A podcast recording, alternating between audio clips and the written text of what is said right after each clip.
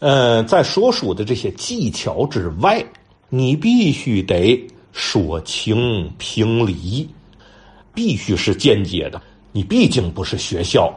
哎，虽然你是先生，但是自己不能好家自个儿那个自命不凡、高台教化、撇唇咧嘴啊！你们都坐好了，手背后，眼往前，呃，不能交头接耳，你们得注意听我的啊，这不行的，这还这观众的茶壶就上去了。对吧？说白了，还是得靠技巧，靠你的能耐吸引观众，潜移默化的加入你要传达的这个观点，所以这个就叫平民教化。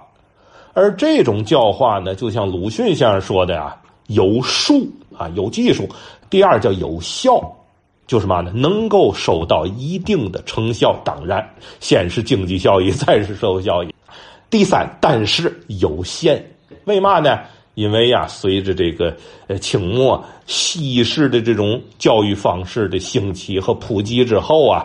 这个西方的自然科学教育和中国传统的以主要强调研究人与人之间的这种人际关系的人情世故的教育啊，就发生强烈的碰撞了。咱们这种传统的价值观啊和这种教育方式，它明显的失位了。这个评书艺人呢，毕竟。还是处在社会呀最底层的，他们的眼界呀、见识啊、格局啊，存在很大的局限性。呃，但是呢，解放以后，通过这个学习呀，呃，文化水平啊、思想政治觉悟不断提高，他们也是积极的迎合这个新社会。呃，文革以后啊，这些个磨难呐，呃，无疑又成了这些老先生们丰富的社会。阅历和精神财富，让他们对这个古代人物啊这些心路历程又有了更深的认识啊，从而呢艺术水平更加的炉火纯青。呃，但是因为啊这个历史原因，再加上一些个行业的局限性啊，哎，这些评书还有这个说单口这些老艺人呢，啊，他们之所以成功啊，就是因为那么多说书的啊，他他谁跟谁也不一样。他们每一个人都是充满个性，这一个性十足啊。另一个角度说呢，就不叫个性十足，叫个性了。说这人太格了。现在呀，都讲啊，这个艺人就得得德艺双馨。但是过去的艺人呢，他没有那么高的这个思想境界，而且呢，这个德跟艺，我总说他根本就不是一个维度的东西，因为过去都是单干活啊，私下里头谁也不服谁。特立独行，无所畏惧啊！所以呀，往往这性格上啊，就形成了就比较格，说这人比较格。那在外人看来啊，就是不容易接近，比较毒。他这种艺术形式本身，他就是不求人再加上呃判断和这个评价事物啊，眼光敏锐，见解独到，呃，语言犀利，呃，是老百姓讲话太太损，太损了。个性啊越强越容易得罪人，这好这样的人呢，往往啊运动以来呀，第一批啊没跑，玩意儿越好他越自私，越敝帚自珍。再者说了，我即使教给你，我也得看你是不是那材料。我一辈子努力，好不容易确立起来这么一个艺术风格也好，流派也好，好歹的我就收你个徒弟，出去你就打着我的旗号啊，不但给我养不了腕儿，反而就把我腕儿再毁了。所以我宁可臭肚子烂肚里头，我带走，我也不教给你。所以这个就造成这行啊，呃，很难往下再传承的这么一个一个局限。呃，还有那天老先生说了，天津这个评书老艺人留下的东西太少啊，因为没人重视。当然，这这是一方面啊。呃，另一方面呢，你说从老先生本身这个角度有没有责任？当然也不是没有责任。呃，说白了还是这个旧社会心理啊，就是那个宁舍二亩地，不舍一出戏。好啊，你电台找我录啊，哎，我要不我就给你撅着使，给你少点东西，我还让你听不出来，还是处于那种保守主义。根本就不能跟这个园子里使的一样啊！呃，或赶明儿我就上园子去，没人听了，对吧？你这儿都出了盘了，听殿下去不就完了吗？谁还上园子去，对吧？哎，这个撅着使的这是。还有呢，还有就是抻着使的。呃，当然了啊，也不是说这老先生就为了多来一回多拿你一回钱，不不是这样的，还是这个思想啊，老的这个观念转变不过来，还是难呐。过去在地上使的那么来，呃，这什么外插花呀，对吧？这引经据典呐，支出去老远呐。但是这种啊，在院子实行，你在电台这么使啊，嗯，不行。为嘛？时代不同了，电台啊，只能听声，它必须要强调故事性。你再像过去那种散文式的天马行空的，不行了。咱不提谁啊，或者电台一看，好，您您这么使啊？我原原本想给您录三十回，把您这部书录完的。您这好家伙，这个这个录了六十回了，还没入正题了，这哪行？行行行，您呢打住吧，到此为止啊。所以你说历史这个东西啊，那就是高爷那句话了，它很诡谲的。那不是说你的东西最好，你就能留在历史上，不是。这往往啊，呃，办了格机的那个难度适中的那个东西，反而更容易传承，更容易留在历史上。你要盲目的追求完美主义呀，你一死，这东西就算完了，传承不下去了。呃，所以这个呀，可能啊，是天津这个评书啊，走到今天这么一步啊，深层原因。当然了，我说的一家之言。也欢迎老先生批评指正。在这儿啊，我呀还想补充两位啊个性鲜明的这个评书老艺人，也是我个人比较喜欢的两位。一位啊就是这个金文生先生，金先生可以说是也是别开天地，另立一家。呃，金文生金先生，他是真是坚持到最后，常态的这种天天说的说评书啊，在小书场里头。呃，可是就一样，金先生他就是不是这个评书科班出身。呃，大伙儿要是熟悉的，应该都知道，金先生是山东人啊，他是说这个山东快书出身的。他最早是在解放以后啊，成立广播曲艺团啊，他跟马三立啊、肖兰云呐，他们都在一块儿，都在这个清河街广播。他另外他又在西河门，就是西河大叔这门呃，又有师承，而且呢，加之啊，他一生啊。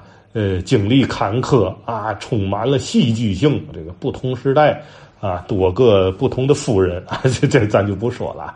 呃，所以他晚年呢，他又回归到这个小剧场啊，到书场里边来，就在我前面说的那个宴乐的那个后面那小屋啊，冬天点个炉子，这坐满了也就能坐那么个二三十人，四五十人可能都都都有点挤啊，就那么一个小书场。金先生每天下午在这儿说，呃，金先生这书啊挺有意思，一半天津话，一半山东话，还挂点评书味儿。这一嘴的口头有人俏皮话呀，这话佐料甚至满带骂街的啊。但是，他能笼络一大批的书作，形成了自己的这么一个独特的语言的一个环境了。他说嘛，你都你你都耐听。甚至后来干专业的这帮德云社这帮年轻的演员都去听他的书去。呃，他平时啊既能说这种天津实事啊，什么什么袁文慧啊、青红帮，哎，又能说这个这个绿牡丹呐，什么什么基督山伯爵啊，这外国书他也能说。他的书啊，要我说，他最大特点就是不给书听，他所有他的书作。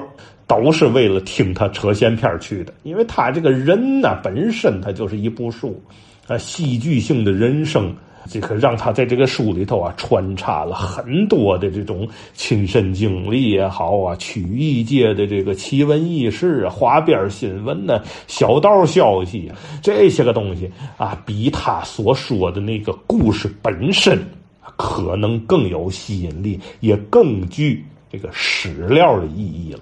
说到这儿啊，我又想起来一个呀，天津独有的评书艺术流派，这个津味评书。天津的津啊，津味评书，它有两两重的含义。一重呢，就是用天津话说评书这一类的评书，它主要是啊，是以西城板这个门老先生，像沈华亭啊、张阔峰啊，他们这都是纯天津话的评书。还有一类呢。呃，就是呢，呃，以说这个民国的天津实事为主要表现内容的这种书啊，主要分两大类，一类啊，就所谓的民国的那公案类的，叫是民国奇案，白总卫坠楼啊，什么枪毙刘汉臣呐，呃，枪毙曲香九，枪毙任老道啊。另外一大类呢，就是反映天津啊，哎，脚行把头、青红帮混混这类的。呃，这类书啊，你看它虽然反映的是呃现实主义的题材，但是呢，它呢还是用说书的这种形式、这种方式，用它来表现。只是遇到偶尔个别的个性鲜明的那种人物，哎，当然啦，这种人物往往是小人物，或者是反面人物啊，或者是有点喜剧色彩这种插科打诨的，哎，也就是那个行话叫到包袱口上了，他使刀口啊，到天津口。但是平时叙述的时候还是普通话啊，这样的老先生啊，我今儿想提的就是一位我们虹桥的，呃，于树海先生。呃，于先生啊，这口正啊，平时说书一点天津字儿、天津味儿都没有啊，到包袱口，这天津话呀，还比谁还要地道。这于先生的表演风格呀，是是相当的火爆，相当的热烈。呃，他拜师啊，拜的是这个马振华，但他主要学的是蒋振廷。呃，解放前呢，呃，主要是说这个三侠五义、小五义啊、剑侠图啊，呃，还有一部就是这个。呃，古上英雄图，也就是咱们俗称的叫《混混论》。呃，可是，一解放啊，这些书啊，全都不让说了。他也得活着，怎么办呢？哎，他就呀，改说这个呃，《铁道游击队》呀，《新儿女英雄传》呐，《野火春风斗古城》啊。哎，后来八十年代他还改编一部叫《大刀王五》哎，这类的书。呃，但是于于树海先生啊，直到晚年啊，对自己这部这个《古上英雄谱》啊，或者《混混论》呢，他一直是耿耿于怀，说白了舍不得，可是又不能说，怎么办呢？他只能啊想办法改头换面，变换另外一种方式，哪怕是呈现一些片段的也好。呃，正好啊，我找着我手里头有那么一段啊，呃，于树海先生晚年啊录制的啊这个。呃，天津往事的这么一个片段啊，他讲的在清末天津的这个呃民间组织叫水会啊，他跟码头上这些个黑恶势力呀、呃官府啊斗智斗勇的这么一段故事，在这段里头啊，呃，现在听起来更重要的是嘛呢？变成了一张啊。这个活生生的忠实记录清末天津码头文化的那么一张啊风情画卷了，这跟咱们节目的主旨啊也更加的契合啊。这里头啊还跟咱们去年这个节目里张成老师提到一个地名啊叫乐湖洞啊，还有啊上半年节目里提到的就是后来的易祖界，过去叫河东盐陀，这段书里啊都有提及。哎，我想让刘哲呀把这段书啊放给大伙儿，咱听听这段。